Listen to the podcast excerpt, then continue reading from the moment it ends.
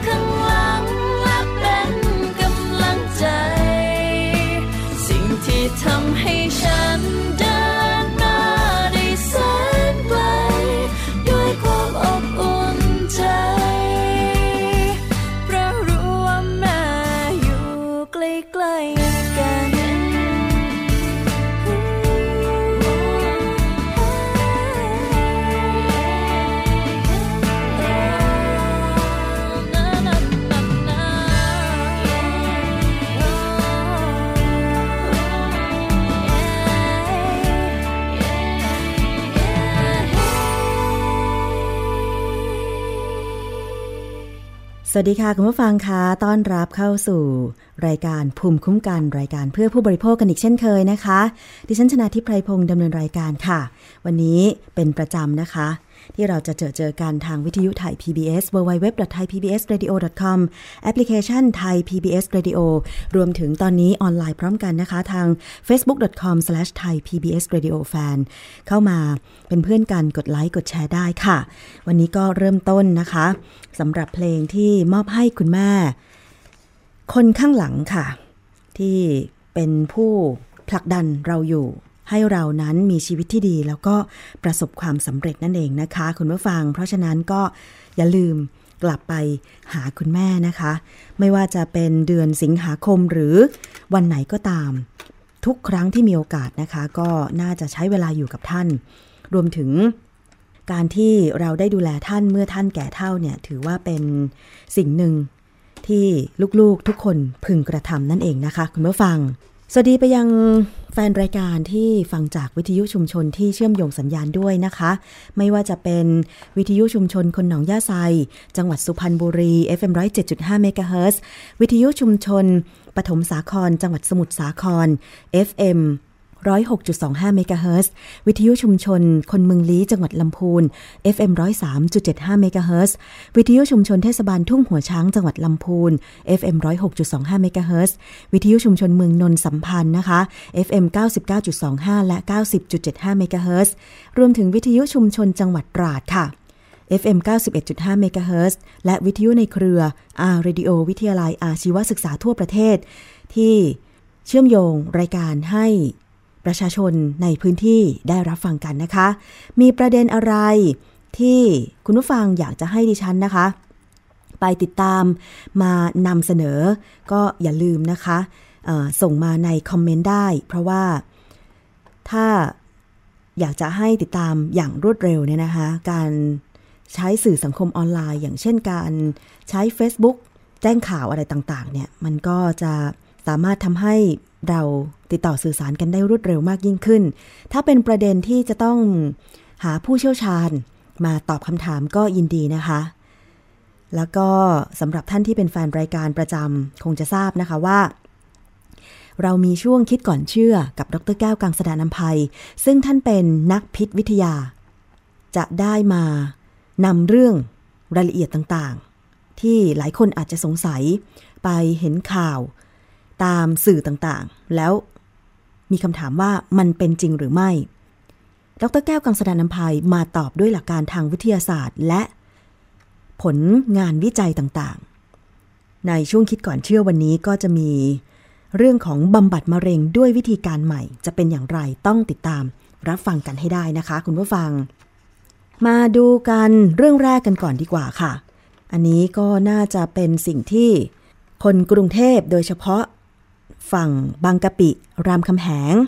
ประตูน้ำได้ใช้บริการกันเป็นประจำนะคะ นั่นก็คือเรือโดยสารคลองแสนแสบ ดิฉันนี่ต้องบอกว่า เป็นเด็กราม ใช้บริการอยู่เป็นประจำนะคะ คุณผู้ฟัง เห็นไหมคะ อันนี้เป็นภาพคุ้นชินตาสำหรับผู้ที่มีบ้านเรือนอยู่ริมคลองแสนแสบ แล้วก็ผู้ที่ใช้บริการอยู่เป็นประจำก็คือเรือโดยสารคลองแสนแสบ พูดถึงการดูแลความปลอดภัยเรือโดยสาร คลองแสนแสบ กรมเจ้าท่าก็ได้มีการชี้แจง เกี่ยวกับการทำงานร่วมกันกับผู้ประกอบการ โดยกำหนดมาตรการทั้งระยะสั้นและระยะยาว พร้อมระบุว่ามีผู้ใช้เรือคลองแสนแสบจำนวนมาก จึงต้องมีการจัดระเบียบเพิ่มขึ้น เพื่อความปลอดภัยของผู้โดยสารนะคะ ดิฉันเองชินตาอยู่เป็นประจำนั่นก็คือ สภาพเรือ ถ้าเป็นแบบเดิมเนี่ยนะคะก็คือเป็นเรือที่เวลาขึ้นลงจะต้องยืนบนกาบเรือนี่แหละ แต่ว่าถ้าเป็นเรือแบบใหม่ก็จะมีบันไดขึ้นลงทางเดียว สิ่งที่คุ้นตาก็คือผ้าใบประจำเรือไว้คอย ป้องกันไม่ให้น้ำจากคลองแสนแสบที่เวลาเรือวิ่งเนี่ยมันกระเซ็นขึ้นมา แต่บางทีมันก็หลีกเลี่ยงไม่ได้ เพราะว่า ถ้าเรือสวนกันแล้วคลื่นในคลองแสนแสบมันแรงเนี่ยแน่นอนนะคะ มันก็ต้องกระเซ็น บางคนถึงกับต้องมีอาวุธประจำกายอย่างเช่น ผ้าเช็ดหน้าบ้างที่บังหน้าบ้าง แต่สิ่งหนึ่งที่คนโดยสารเรือคลองแสนแสบทำอยู่เป็นประจำนั่นคือ ถ้าใครนั่งอยู่ตรงที่นั่ง ที่มันมีเชือกคอยดึง ผ้าใบ ก็ต้องทำหน้าที่ เป็นคนคอยดึงผ้าใบขึ้นลง พอคนจะขึ้นจากเรือที่ท่าเรือ ขึ้นหรือลงท่าเรือเนี่ย พอถึงท่าเรือปุ๊บ ก็ต้องคลายเชือก แล้วก็ใช้มือคอยดัน ผ้าใบให้มันแนบกับกาบเรือมากที่สุด แต่พอเรือออกตัวปุ๊บ ก็ต้องเป็นคนคอยดึงผ้าใบให้มันขึ้นสูงสุดเพื่อป้องกันน้ำไม่ให้กระเซ็น นี่คือ วิธีการนั่งเรือคลองแสนแสบ ซึ่งนอกจากจะเป็นผู้โดยสารที่จ่ายค่าโดยสารแล้ว คนที่นั่งอยู่ ตรงที่นั่งริมกับเชือกดึงผ้าใบก็ต้องคอยทำหน้าที่ด้วย เพราะว่าเรือคลองแสนแสบไม่มีเจ้าหน้าที่ประจำเรือคอยดึงผ้าใบให้นะคะ ซึ่งกรมเจ้าท่าเนี่ยกำหนดมาตรการความปลอดภัยของเรือคลองแสนแสบ ด้วยวิธีการควบคุมความเร็วคุณผู้ฟัง ควบคุมความเร็วไม่เกิน 20 กิโลเมตรต่อชั่วโมง และเตรียมติดตั้งกล้องตรวจจับความเร็วไว้ 19 จุด แต่อาจจะทำให้ประชาชนเดินทางช้าลง 10 นาที เราไปฟังนะคะเสียงของคุณจิรุธวิสารจิตนะคะอธิบดีกรมเจ้าท่าถึงมาตรการในการ ดูแลความปลอดภัย ผู้โดยสารเรือโดยสารคลองแสนแสบกันค่ะ ก็นี้ต้องขอความร่วมมือพี่น้องประชาชนด้วยว่าถ้าอ่าในการเดินใช้เรือคลองแสนแสบอาจจะช้าลงสักสินาทีนะครับ แต่ว่า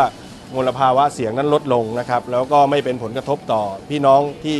เป็นอยู่ชุมชนทั้งสองฝั่งด้วยนะครับอันนี้ก็ต้องขอความร่วมมือจากจากผู้ที่ใช้เรือในคลองแสนแสบ ซึ่งมีถึงวันละ 60,000 คนนี้ด้วยครับ ไม่น่าเชื่อนะคะ เรือคลองแสนแสบมีผู้ใช้บริการถึง 60,000 คนด้วยกันต่อวันนะคุณผู้ฟัง เพราะฉะนั้นเนี่ย เวลาเราเห็นคนอัดแน่นมาเต็มเรือ เราก็มองถึงความปลอดภัยในการบรรทุกเรือ ก็คล้ายๆกับรถใช่ไหมคะ ทางอธิบดีกรมเจ้าท่าพร้อมจะพร้อมทั้งเจ้าหน้าที่ก็ได้มีการลงตรวจ อันนี้ก็ถือว่าเป็นสิ่งที่ กรมเจ้าท่าควรจะทำเป็นประจำทุกวัน แล้วสิ่งหนึ่งก็คือผู้ประกอบการ คือตอนนี้ไม่เฉพาะผู้โดยสารที่เป็นคนไทยเท่านั้นนะคะ ผู้โดยสารชาวต่างชาติที่เป็นนักท่องเที่ยว เพราะว่าเรือคลองแสนแสบเนี่ยให้บริการ ในย่านประตูน้ำ เรื่อยไปจนถึงสะพานหัวช้างย่านสยามสแควร์ด้วย แล้วก็ไปจนถึงสะพานผ่านฟ้า เพราะฉะนั้นเนี่ยมันเป็นจุดที่นักท่องเที่ยวเยอะ นักท่องเที่ยวบางคนก็อาจจะอยากจะสัมผัสประสบการณ์ใหม่ ในการใช้บริการเรือโดยสารคลองแสนแสบ ว่ามันจะเหมือนเวนิสที่อิตาลีหรือเปล่าอะไรอย่างเงี้ยนะคะ คุณผู้ฟัง นอกจากนี้ค่ะ อธิบดีกรมเจ้าท่า ยังบอกว่าได้สั่งให้ผู้ประกอบการติดตั้ง ฝาครอบหม้อกรองอากาศ ปรับให้น้ำผ่านท่อไอเสียมากขึ้น เพื่อลดเสียงให้อยู่ในระดับไม่เกิน 85 เดซิเบล ดิฉันก็ว่าเรือคลองสารแสบมันมีเสียงดังจริง ๆ นะคะ ส่วนมาตรการในระยะยาวก็เตรียมทำโครงการ นวัตกรรม เรือไฟฟ้าลดมลพิษ และควบคุมความเร็ว คาดว่าจะมีเรือต้นแบบ ทดลองใช้ในเดือนธันวาคมปี 2561 นี้ ขณะที่ความแออัดในการโดยสารเรือในชั่วโมงเร่งด่วนค่ะ ได้จัดระเบียบโดยการกั้นเชือกแบ่งโซนพื้นที่ เพื่อจำกัดจำนวนคนไม่เกิน 60 คนต่อเรือหนึ่งลำ ส่วนการเพิ่มเที่ยวเรือไม่สามารถทำได้ เพราะถือว่าขณะนี้ เที่ยวเรือก็หนาแน่นแล้ว ไปฟังเสียงของคุณจิรุธอีกครั้งหนึ่งค่ะ ต้องจัดระเบียบเพิ่มขึ้นนะครับ แล้วก็เรือก็ไม่สามารถทำความเร็วได้กว่านี้แล้วมีแต่จะต้องลดลงด้วยนะครับลดลงด้วยนะครับ เพราะฉะนั้นก็การเพิ่มเที่ยวอะไรเนี่ยอาจจะทำให้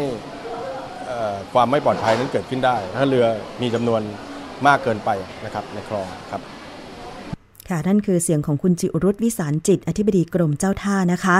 แต่เมื่อเปรียบเทียบกับการจัดการท่าเรือด่วนเจ้าพระยาที่มี 200 เที่ยวต่อวัน รองรับผู้โดยสารมากกว่า 40,000 คน ต่อวัน การจัดการความแออัดของผู้โดยสาร ด้วยการจัดระเบียบบนท่าเรือ ไม่ให้ผู้โดยสารลงไปยังโป๊ะเรือ ได้จนกว่าเรือจะเทียบท่า และจะต้องรอให้ผู้โดยสาร ในเรือเนี่ยขึ้นฝั่งจนหมดก่อนนะคะ ถึงจะออกเรือ คือผู้โดยสารขาขึ้นเนี่ยก็ต้องให้ขึ้นหมดก่อน ผู้โดยสารที่รอลงเรือถึงจะลงได้ ประเด็นนี้กรมเจ้าท่าให้ข้อมูลว่า กายภาพของแม่น้ำเจ้าพระยาต่างจากคลองแสนแสบ อย่างมากจึงไม่สามารถบริหารจัดการแบบเดียวกันได้นะคะ คุณผู้ฟัง อันนี้ก็ใครที่ใช้บริการเป็นประจำทั้งแม่น้ำเจ้าพระยา แล้วก็เรือคลองแสนแสบเนี่ยก็คงจะเห็นสภาพทางกายภาพด้วยนะคะว่ามัน คือแม่น้ำเจ้าพระยาเนี่ยมันกว้าง แล้วเรือที่ให้บริการมันก็ใหญ่นะคะเปรียบเทียบกับเรือคลองแสนแสบ ซึ่งคลองแสนแสบมีมีความแคบเรือก็ขนาดเล็กกว่านะคะ เพราะฉะนั้นเนี่ยบางทีเนี่ยผู้โดยสารเองนั่นแหละที่ไม่รอให้คนที่จะขึ้นเรือเนี่ยขึ้นก่อนให้หมด ก็เบียดเบียดเบียดแทรกแทรกแทรกเพื่อที่จะลงไปยืนรอตรงกาบเรือก็มี นะคะ เมื่อก่อนเนี่ยสมัยที่ดิฉันเรียนที่มหาวิทยาลัยรามคำแหงเวลาจะไปสอบก็ต้องใช้ เรือโดยสารคลองแสนแสบอยู่เป็นประจำเนี่ยนะคะ บางทีก็เข้าใจผู้โดยสารนะ รีบ รีบไปสอบกลัวไม่ทันก็ต้องแบบ พอใกล้จะถึงท่าก็ต้อง ยืนบนกาบเรือ ซึ่งเมื่อก่อนการควบคุมดูแลความปลอดภัยยังไม่เข้มงวดเท่าปัจจุบันนะดิฉันมองว่าอย่างนั้นในฐานะคนราม แต่ว่าในปัจจุบันนี้มีความเข้มงวดมากขึ้นกว่าเดิมเยอะเลย เพราะว่าทั้งในส่วนที่เป็น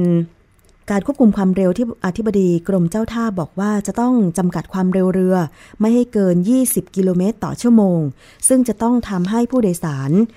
เดินทางช้าลง 10 นาที แล้วยิ่งถ้าเป็นชั่วโมงเร่งด่วนนะคะคุณผู้ฟัง ก็อาจจะช้าลงไปอีก เพราะว่าเรือมันแน่นมาจากต้นท่าแล้วล่ะ แต่พอมาถึงตรงกลางๆ ระยะกลางๆ เนี่ย อย่างเช่นแถวถนนเพชรบุรีตัดใหม่ แถวคลองตัน มาจนถึงย่านรามคำแหงต้นๆ เนี่ย มันก็อาจจะไม่มีที่ให้ลงแล้วก็ได้ แล้วการที่กรมเจ้าท่าบอกว่า จะต้องจำกัดปริมาณผู้โดยสาร ไม่ให้บรรทุกเกินนะคะลำละ 60 คนเนี่ยจะเป็นไปได้หรือไม่ เพราะที่ผ่านมาเท่าที่ดิฉัน ได้โดยสารมาตลอดเนี่ยมันเกิน 60 คน บางครั้งเนี่ยนับด้วยสายตาคร่าวๆ น่าจะเป็นร้อยคนต่อเที่ยวด้วย เพราะพนักงานเรือคลองแสนแสบก็มักจะบอกว่าพี่ชิดในหน่อยพี่ เบียดในหน่อยบางที ถ้าเป็นช่วงสักห้าโมงหกโมงทุ่มหนึ่งเนี่ยนะคะ โอ้โห แทบจะนั่งตักกันอยู่แล้วคุณผู้ฟัง เคยมีคน พูดกันเล่นๆนะคะว่าเนี่ย นั่งเรือคลองแสนแสบนี่คือถ้าเป็นปลากัดนี่ก็ท้องไปแล้ว เพราะว่ามันเบียดกันมากเลยนะคะมันไปไหนไม่ได้ ไม่ว่าจะเป็นข้างคนขับสองข้างนะคะแล้วก็แน่นไปหมดเลย บางทีหายใจไม่ออกยิ่งเอาผ้าใบขึ้นด้วยเนี่ยนะคะ ดิฉันก็มองว่ามาตรการของกรมเจ้าท่า โดยอธิบดีกรมเจ้าท่าคุณจิรุธที่ออกมาเนี่ยก็หวังว่ามันจะ ทำให้ผู้โดยสารมีความปลอดภัยมากยิ่งขึ้นนะคะ ไม่ต้องแออัดเบียดเสียด ซึ่งเมื่อเทียบกับเรือด่วนเจ้าพระยามันต่างกันเยอะนะคะ ก็มีคุณผู้ฟังนะคะ คุณธนพรแสดงความคิดเห็นบอกว่า น่าจะดีค่ะ แต่ไม่ค่อยปลอดภัยอะดิฉันพูดถูกต้องที่สุดใช่ไหมคะ ใช่เพราะว่าเป็นคนใช้บริการเรือคลองแสนแสบตัวจริงก็เลยเห็นปัญหา จริง ๆอะอยากจะสะท้อนออให้แก้ไขมานานแล้ว แล้วเคยพูดในรายการหลาย ๆ ครั้งนะคะ พออผู้สื่อข่าวไทย PBS ลงพื้นที่ทำรายงานแบบนี้ก็ถือว่าจะได้สะท้อนนะคะทั้งส่วนของประชาชนผู้ใช้บริการ แล้วก็ส่วนของกรมเจ้าท่ารวมถึงส่วนอื่นๆ ได้มาพิจารณาเรื่องความปลอดภัย เรือโดยสารกันนะคะ เพราะว่ามีผู้ให้บริการอยู่เจ้าเดียว คือครอบครัวขนส่ง อันนี้รู้กันดีตั้งนานแล้วล่ะนะคะ เพราะฉะนั้นก็อยากจะให้ มีความปลอดภัยมากยิ่งขึ้น เพราะที่ผ่านมามันก็เคยเกิดเหตุการณ์ทั้งคนตกเรือคลองสารแสบ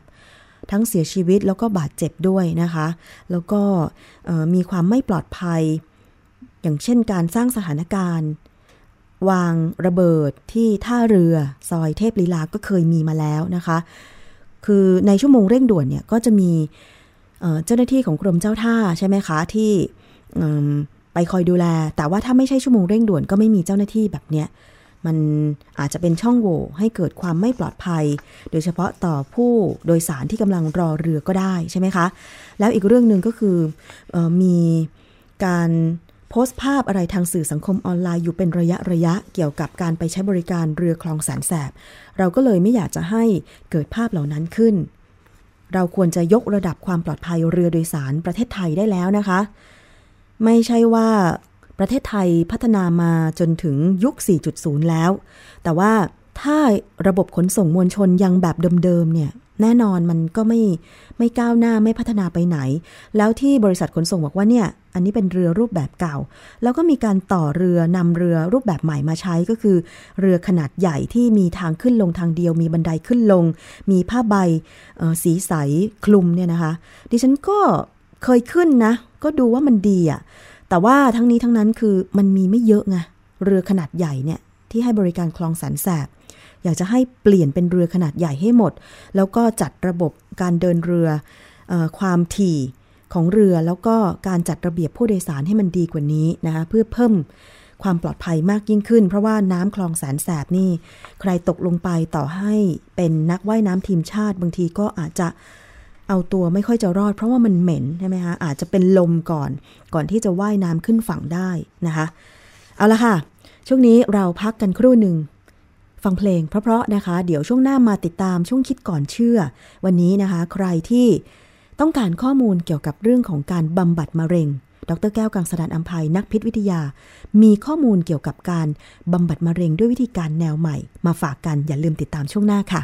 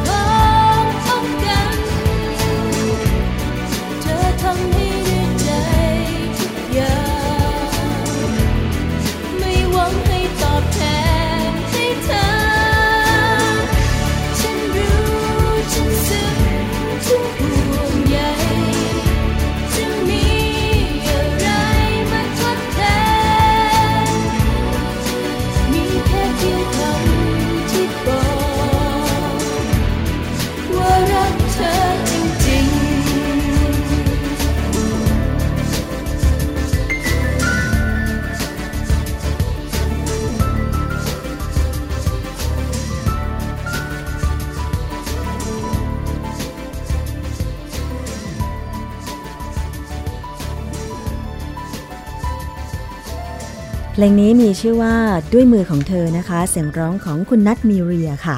เป็นเพลงที่มอบให้คุณแม่อีกเพลงหนึ่ง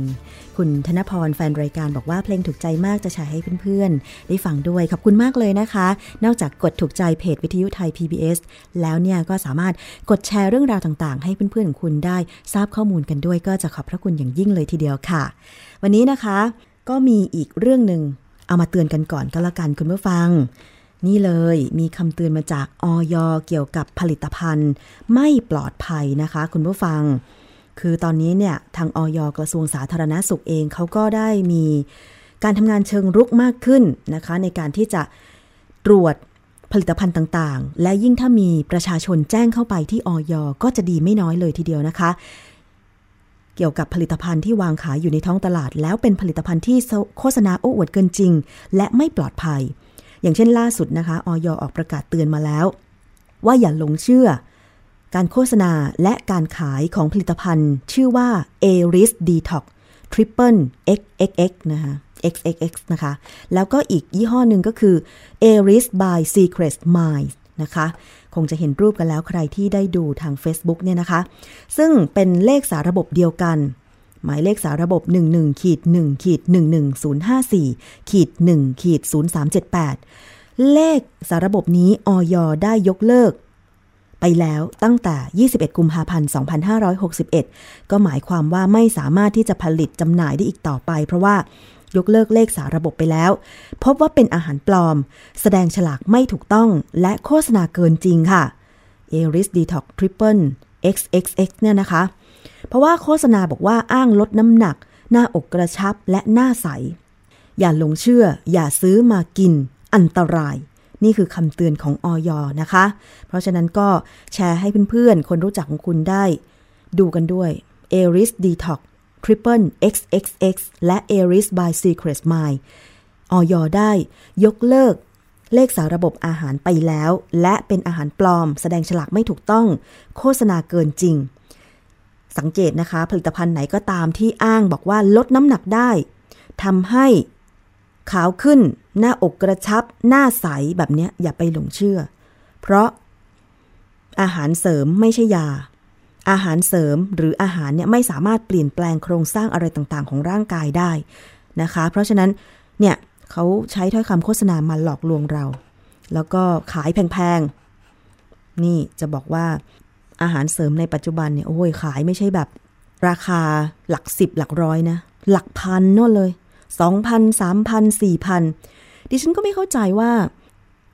ราคาอาหารเสริมมันแพงขนาดนี้เพราะอะไร อาจจะเป็นเพราะว่าถ้าตั้งราคาถูก อาจจะทำให้ผู้บริโภคคิดว่ามันเป็นของไม่ดีหรือเปล่า อันนี้คิดเอาเองนะ เพราะว่าเรามักจะซื้อของ แล้วก็คิดว่าราคาสูงน่าจะเป็นของดี ในความคิดของดิฉันสมัยก่อนนะ แต่ปัจจุบันนี้เมื่อได้รับข้อมูลข่าวสารเพิ่มมากขึ้นก็เลยมาคิดว่า อืม บางทีของราคาแพง ก็อาจจะไม่ใช่ของดี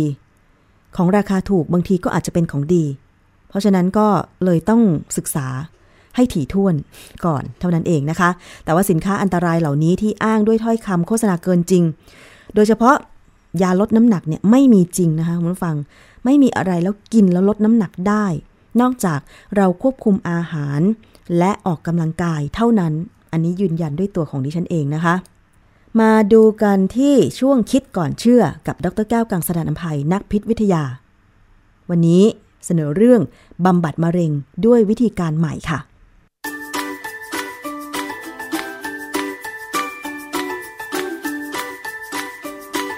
ช่วงคิดก่อนเชื่อ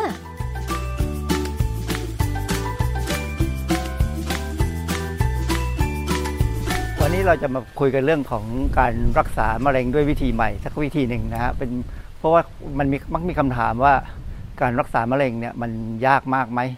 ก็ส่วนใหญ่เราก็จะตอบว่าโอ้โหมันแทบจะไม่มีความหวังเลย แต่วันนี้จะมาคุยวิธีการหนึ่งซึ่งทาง US FDA เนี่ยเขารับรองแล้วว่าวิธีการนี้ใช้ได้ เรื่องของมะเร็งเนี่ยเป็นเรื่องที่ใครๆก็กลัวนะฮะแล้วก็ที่กลัวเพราะว่ามันรักษายากมาก ผมไปเจอข้อมูลในเว็บหนึ่งเขาเขามีเป็นภาพเนี่ยเขาเป็นลูกชาย ถามแม่ว่าไอ้มะเร็งเนี่ยมารักษายากมากจริงเหรอแม่เขาก็บอกว่ายาก เพราะว่ามันต้องใช้เงินเยอะ ปัญหาคือใช้เงินเยอะ แล้วก็วิธีการเนี่ยมันก็ต้องใช้เวลายาวมากกว่าจะรักษาหายได้ ก็เลยจะลองตามไปดูซิว่ามันมีวิธีการรักษามะเร็งอะไรไหมที่เอ่อทำได้แบบได้ผลดีจริงๆนะฮะ ก่อนอื่นเนี่ยเรามารู้จักมะเร็งสักนิดหนึ่งนะมะเร็งเนี่ยมันมีเอกลักษณ์เฉพาะตัวของมันไม่เหมือนเซลล์ทั่วไป คือเขาบอกว่ามะเร็งเนี่ยมีหลายประเภทนะฮะมีปัจจัยนานาเลยต่างๆ นานาที่ทำให้เป็นมะเร็งลักษณะทางพยาธิสภาพของมะเร็งต่างๆเนี่ยก็ไม่เหมือนกัน เพราะนั้นวิธีรักษาเนี่ยก็ต้องรักษาด้วยวิธีที่ต่างกัน กระบวนการเป็นมะเร็งก็ซับซ้อนนะเพราะนั้นการป้องกันก็ยาก การบำบัดก็ยิ่งยากเข้าไปอีก เพราะนั้นถ้าใครบอกว่า มีวิธีการป้องกันมะเร็งได้คนนั้นได้ the Nobel Prize แน่นะฮะเพราะมันโอกาสมันน้อยมากเลยที่จะป้องกัน เพราะฉะนั้นเราต้องพยายามที่จะหลีกเลี่ยงด้วยการมันมีวิธีการหลีกเลี่ยงเยอะแยะนะฮะในในอินเทอร์เน็ตก็มีคนพูดถึงเรื่องพวกนี้ที่ประเด็นที่สำคัญคือเซลล์มะเร็งเนี่ยมันสามารถหลุดจากจุดที่เริ่มเป็น แล้วไปก่อมะเร็งที่ส่วนอื่นได้นะฮะคือเซลล์มะเร็งเนี่ยอย่างอย่างรูปเนี่ยเป็นรูปที่บอกว่า สมมติว่าเกิดเซลล์มะเร็งที่ตับเนี่ย มันก็สามารถจะหลุดไปตามเลือดหลอดเลือดแล้วก็ไปถึงปอด ไปทำให้ปอดเป็นมะเร็งได้ มะเร็งที่ตับเราเรียกว่าเป็นมะเร็งปฐมภูมิ พอมันไปอยู่ที่ปอดก็จะกลายเป็นมะเร็งทุติยภูมินะฮะ อันนี้เป็นเพราะนั่นเนี่ยคือตัวปัญหาที่ว่าทำไมการรักษามะเร็งเนี่ยถึงรักษายากมากเอ่ออันหนึ่งที่เป็นประเด็นคือว่าถ้าเมื่อไหร่ก็ตามที่เราพบว่ามีเอ่อเป็นมะเร็งเนี่ยมันแสดงว่าผู้ป่วยคนนั้นมีภูมิต้านทานที่อ่อนแอ เพราะว่า ในเรื่องการต่อสู้กับมะเร็งเนี่ยภูมิต้านทานเนี่ยเป็นมีบทบาทที่สำคัญมาก เอกลักษณ์ของมะเร็งอีกอีกต่อมาก็คือว่ามะเร็งเนี่ยแม้ว่าเราจะรู้ว่าบางทีมันอาจจะเกิดจากแบคทีเรียหรือไวรัสเนี่ยแล้วมีเราก็มีวัคซีนนะแต่ว่าจริงๆ มันก็ไม่ได้รักษาได้ร้อยเปอร์เซ็นต์ไม่ป้องกันได้ร้อยเปอร์เซ็นต์นะฮะเพราะฉะนั้นอันนี้ก็ยังเป็นปัญหาอยู่เอ่ออย่างที่สำคัญคือผู้ป่วยแต่ละคนเนี่ยเวลาแพทย์เขาจะบำบัดเนี่ย ก็ต้องใช้วางแผนเป็นคนต่อคนไปว่าจะใช้ยาตัวไหนใช้วิธีการไหนนะฮะทีนี้ที่สำคัญคือเวลาเซลล์มะเร็งมันแบ่งตัวเนี่ย มันอาจจะกลายพันธุ์ไปจากเดิมได้ เพราะฉะนั้นในก้อนมะเร็งเนี่ย เราจะพบว่าบางครั้งในเซลล์มะเร็งนี้มันไม่เหมือนกันเลย มีพันธุกรรมที่ต่างกันไปเลยนะมันกลายพันธุ์ได้ แล้วที่สำคัญที่เขาพบว่าที่ก้อนมะเร็งเนี่ยจะมีเส้นเลือดฝอยมาเลี้ยงมากมายเลยเขาเรียกว่า angiogenesis นะฮะ คือคือสมมติว่าเป็นเริ่มเป็นมะเร็งเนี่ยก้อนมะเร็งมันจะปล่อยสารตัวหนึ่ง เรียกว่า angiogenesis factor ไปกระตุ้นให้เส้นเลือดเส้นเลือดเนี่ยสร้างเส้นเลือดฝอยไปเลี้ยงมันนะฮะก็จะพบว่าคนเวลาเขาผ่าตัดมะเร็งออกเนี่ยอย่างเช่นมะเร็งบางส่วนเนี่ยตัดออกมาปั๊บเนี่ยเลือดจะไหลออกมาเยอะมาก แล้วบางครั้งเนี่ยถ้าเป็นมะเร็งที่ตับเนี่ยตัดยังไงก็ไม่ได้เพราะว่าเลือดจะเสียจนคนไข้คนป่วยเนี่ยเสียชีวิตเลยจากเสียเลือดเยอะนะฮะ ทีนี้ที่สำคัญคือมะเร็งเนี่ยเปลี่ยนไปจากเซลล์ของผู้ป่วยเอง เพราะฉะนั้นพบยากมากบางทีมันมันมีลักษณะคนคนนี้เป็นมะเร็งแล้ว แต่หาที่อยู่ของตัวเซลล์มะเร็งเนี่ยไม่เจอเออเวลาไปหาหมอเพื่อจะบำบัดมะเร็งรักษาโรคอาการของการมะเร็งเนี่ยนะฮะก็จะพบว่ามันมีอยู่ 4 วิธีในการที่ที่ทางโรงพยาบาลก็จะใช้ก็คือผ่าตัด อันนี้ก็ตัดออกไปเลยถ้ามันตัดได้นะฮะ หรือว่าแล้วพอตัดแล้วจะบางบางทีบางครั้งไม่ต้องผ่าตัดใช้เคมีบำบัดก็อาจจะหายหรือใช้แสงก็ได้ หรือบางครั้งใช้ 3 อย่างรวมกัน แต่ตอนนี้มันมีวิธีการใหม่ ๆ อยู่ วันนี้ผมจะมาคุยเรื่องวิธีการใหม่ ๆ วิธีการหนึ่งซึ่งเเหมือนกับว่ามันจะได้ผลดีมาก ๆเลยน่าสนใจฮะมีเด็กผู้หญิงคนหนึ่งชื่อเคสลินนะฮะเป็นอันนี้เป็นคนอเมริกันถูกตรวจพบว่าเป็นมะเร็งเม็ดเลือดขาวเมื่ออายุ 18 เดือนนะขวบกว่า ทีนี้พออายุได้7ปีเนี่ยปรากฏว่าเซลล์มะเร็งในร่างกายเธอก็หายไป เหตุที่หายไปเพราะว่าเมื่อตอนที่อายุ5ขวบเนี่ยเคทลินเนี่ยก็ได้รับเซลล์ภูมิคุ้มกันที่ดัดแปลงพันธุกรรมของตัวเองเนี่ยเข้าไปช่วยในการบำบัดนะฮะวิธีการที่ใช้รักษาเคทลิน ให้หายจากการเป็นมะเร็งเม็ดเลือดขาวเนี่ยเขาเรียก CAR T-cell therapy นะฮะ CAR T-cell therapy เนี่ย ในภาพรวมง่ายๆก็คือเป็นการฉีดเซลล์ภูมิคุ้มกันของผู้ป่วย ซึ่งถูกดัดแปลงพันธุกรรมเข้าสู่ร่างกายเพื่อทำลายมะเร็งเม็ดเลือดขาวในตัวผู้ป่วยเองนะวิธีการนี้เป็นวิธีการที่จะเห็นว่าเขาเมื่อ 7 ปีของเขาคือคศเมื่อเมื่อตอนอายุ 6 7 ขวบเนี่ยอายุคือพศ2515 เพราะฉะนั้นก็ไม่นานมานี้เองเออผมมีรูปที่เป็นแผนผังเกี่ยวกับการรักษาด้วยคาทีเซลเนี่ยอยู่ 2 รูป อันนี้เป็นรูปที่ดูยากก่อน แล้วเดี๋ยวก็จะให้ดูรูปง่าย คืออการใช้ CAR T-cell therapy เนี่ยคือใช้ภูมิคุ้มกันภูมิเขาเรียกว่าอะไรภูมิบำบัดมะเร็งเนี่ยเป็นการปรับร่างกายสู้มะเร็งนะฮะเป็นการค้นพบใหม่ที่ US FDA เนี่ยรับรองแล้วว่าใช้ได้นะแล้วมันได้ผล คือง่าย ๆ คือเขาแยกเขาจะเอาเลือดของผู้ป่วยออกไปก่อน แล้วก็แยกเอาเม็ดเลือดขาวที่เรียกว่า T เซลเนี่ยออกมา จากนั้นก็เอาไปตัดแต่งพันธุกรรม นะฮะตัดแต่งพันธุกรรมเสร็จแล้วก็เอามาเพิ่มจำนวน พอพอได้เซลล์ที่ตัดดัดแปลงพันธุกรรมตัดแต่งพันธุกรรมเรียบร้อยแล้วเนี่ยก็จะเอามาเพิ่มปริมาณมากๆ แล้วก็ฉีดกลับเข้าไปในตัวคนป่วยนะฮะจากนั้นเนี่ยไอเซลล์ที่ฉีดเข้าไปเนี่ยมันจะเข้าไปจัดการกับเซลล์มะเร็ง ไปทำลายเซลล์มะเร็ง รูปนี้จะดูง่ายหน่อยนะฮะคือก็ดึงเอาเลือดออกมาจากผู้ป่วย เสร็จแล้วก็เอาไปแยกเอา T-cell ออกมา จากนั้นก็เข้ากระบวนการตัดแต่งพันธุกรรม คือวิธีการตัดแต่งของเขาคือเขาเขาจะตัดแต่งให้ T-cell ที่แยกออกมาเนี่ยมันมีมันสามารถจะไปจำเซลล์มะเร็งอย่างทุกกรณีอย่างกรณีของเคทลินก็คือเซลล์มะเร็งเม็ดเลือดขาวเนี่ยคือคือเซลล์มะเร็งเนี่ยมันมีลักษณะพิเศษคือมันจะมีส่วนหนึ่งที่เขาเรียกว่าแอนติเจน บนผนังเซลล์ของเซลล์มะเร็งเนี่ยต่างไปจากเซลล์ทั่วๆไปของร่างกายเรานะฮะคือเซลล์ร่างกายของเราเนี่ย มันจะมีส่วนที่เรียกแอนติเจนเนี่ยเหมือนกันหมดนะฮะเพราะฉะนั้นระบบเม็ดเลือดขาวเราเนี่ยก็จะจับได้ก็จะไม่ทำร้ายไม่ทำร้ายเซลล์ตัวเราเอง แต่ถ้าเป็นเซลล์มะเร็งเนี่ยคือถ้าถ้าเซลล์ร่างกายเราเปลี่ยนไปเป็นเซลล์มะเร็งเนี่ยมันจะมีแอนติเจนใหม่ออกมานะฮะสร้างใหม่ขึ้นมา ซึ่งเขาจะพยายามทำให้ T เซลล์คือเป็นเลือดขาวของเราเนี่ยไปจำแอนติเจนใหม่ของเซลล์มะเร็งให้ได้พอจำได้ปั๊บเนี่ยไอ้เจ้าเซลล์ CAR T-cell ที่ทำใหม่แล้วเนี่ย มันก็จะเข้าไปจัดการกับเซลล์มะเร็งนะ เพราะฉะนั้นพอเขาตัดแต่งพันธุกรรมเสร็จแล้วเขาก็จะเพิ่มจำนวนมากๆแล้วก็ฉีดกลับเข้าไปในตัวผู้ป่วย เรื่องของ CAR T-cell therapy เนี่ยใน YouTube มีคนทำคลิปไว้หลายหลายหลายตอนนะฮะ อันนี้เป็นตอนหนึ่งที่เขาทำแล้วผมไป cap หน้าจอมา อันนี้อันนี้เป็นเป็นรูปแอนิเมชัน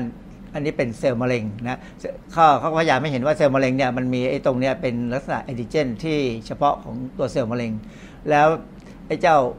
T-cell ที่เขาแยกออกไปเนี่ยเขาก็พยายามไปทำให้มันดัดแปลงพันธุกรรมให้มันสร้างส่วนที่จะมาจับตัวกับแอนติเจน ของเซลล์มะเร็งได้นะนี่ฮะจะเห็นว่าเซลล์มะเร็งเนี่ยเข้าไปจับตัวคือพอเซลล์มะเร็งเอ่อพอพอพอ T-cell เนี่ยเข้าไปจับกับเซลล์มะเร็งแล้วเนี่ยปฏิกิริยาต่อมาคือการทำให้เซลล์มะเร็งเนี่ยตายนะอันนี้เป็นเป็นลักษณะทั่วไปของของ T-cell ที่จะทำหน้าที่ป้องกันหรือออบำบัดมะเร็งในตัวเรา คือความจริงถ้าระบบภูมิคุ้มกันเราแข็งแรงเนี่ย T-cell ธรรมดาก็สามารถสามารถจะสู้กับเซลล์มะเร็งที่เกิดขึ้นได้ มีการประมาณการว่าร่างกายมนุษย์เนี่ยมีเซลล์มะเร็งเกิดขึ้นประมาณวันละเจ็ดแปดพันเซลล์ ซึ่งระบบภูมิต้านทานเราได้จัดการได้หมด เราถึงไม่เป็นไร แต่ว่าเมื่อไหร่ก็ตามที่ระบบภูมิต้านทานของเรา โดยเฉพาะโรคพวกทีเซลล์เนี่ยมันอ่อนแอลงไปเนี่ย เซลล์มะเร็งก็จะหลุดรอด แล้วก็มีการเพิ่มปริมาณได้ เพราะฉะนั้นสิ่งหนึ่งที่นักวิจัยวิสัยสุขภาพพยายามแนะนำก็คือว่าอย่าทำให้ภูมิต้านทานเนี่ยอ่อนแอนะเพราะนั้นต้องออกกำลังกายหรือกินอาหารให้ดี เราก็จะได้ภูมิต้านทานที่เข้มแข็งเพื่อจะสู้กับเซลล์มะเร็งซึ่งมันเกิดได้เองตามธรรมชาติก็มี หรือว่าเราอาจจะได้สารก่อมะเร็งเข้าไปจากสิ่งแวดล้อมรูปนี้จะแสดงให้เห็นพัฒนาการของการใช้คาทีเซลในการรักษาบำบัดมะเร็งเนี่ยนะฮะ ความจริงเรื่องของคาทีcell therapy เนี่ยมันเป็นการใช้ประโยชน์ของวิศวะพันธุกรรมที่แท้จริงเลย คือตัดแต่งพันธุกรรม เป็นการตัดแต่งพันธุกรรมที่มีประโยชน์กับชีวิตมนุษย์นะฮะอันนี้จะต่างกับการตัดแต่งพันธุกรรมของอาหาร ซึ่งอันนั้นเป็นประโยชน์ของผู้ผลิตอาหารการใช้วิธีการนี้มาเริ่มศึกษากันตั้งแต่ปี 1992 มาปี 2017 เนี่ย FDA ของอเมริกานะฮะ ก็ได้รับรองว่าวิธีการนี้เป็นวิธีการที่ใช้ได้นะฮะอย่างไรก็ดีเนี่ยก่อนที่เราจะเป็นมะเร็งเนี่ยเรากันไว้ดีกว่าแก้นะเพราะมันแย่แล้วแก้ลำบาก เพราะฉะนั้นเวลาเข้าไปในกูในในอินเทอร์เน็ตเนี่ยเข้าไป Google เนี่ยก็จะมีถ้าเราสืบค้นวิธีการลดละเลี่ยงมะเร็งเนี่ยนะก็จะมี รูปภาพมีบทความอะไรเยอะแยะให้ดูก็พยายามอ่านดู แล้วก็ตัดสินใจว่าอะไรทำได้บ้าง ที่จะช่วยอย่างเช่น ออกกำลังกายอย่างน้อยวันละ 30 นาทีนะฮะอย่าไปโดนสารรังสี ซึ่งอันนี้โอกาสก็ค่อนข้างจะน้อยยกเว้น เมื่อไหร่ก็ตามที่บ้านเรามีโรงไฟฟ้าปรมาณูเรามีสิทธิ์พวกนี้แล้วนะฮะอาหาร GMO นี่ก็ไปรู้ก็ดูก่อนก่อนแล้วกันว่าควรจะกินไม่ควรกินนะฮะหลายอย่างไม่กินเหล้าไม่สูบบุหรี่เพราะฉะนั้นพวกนี้เป็นเรื่องที่ควรจะ ฟังไว้แล้วก็ปฏิบัติตามได้นะก็จะทำให้เราลดความเสี่ยงต่อการจะเป็นมะเร็ง ไม่ต้องไปใช้คาทีเซล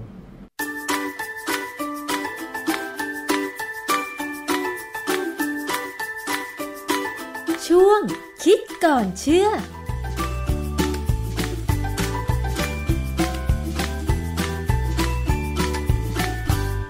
ได้รู้จักกันไปแล้วนะคะ วิธีการบำบัดมะเร็งแนวใหม่คาทีเซลนั่นเองค่ะ แต่ว่าถ้าจะดีกว่านั้นก็คือ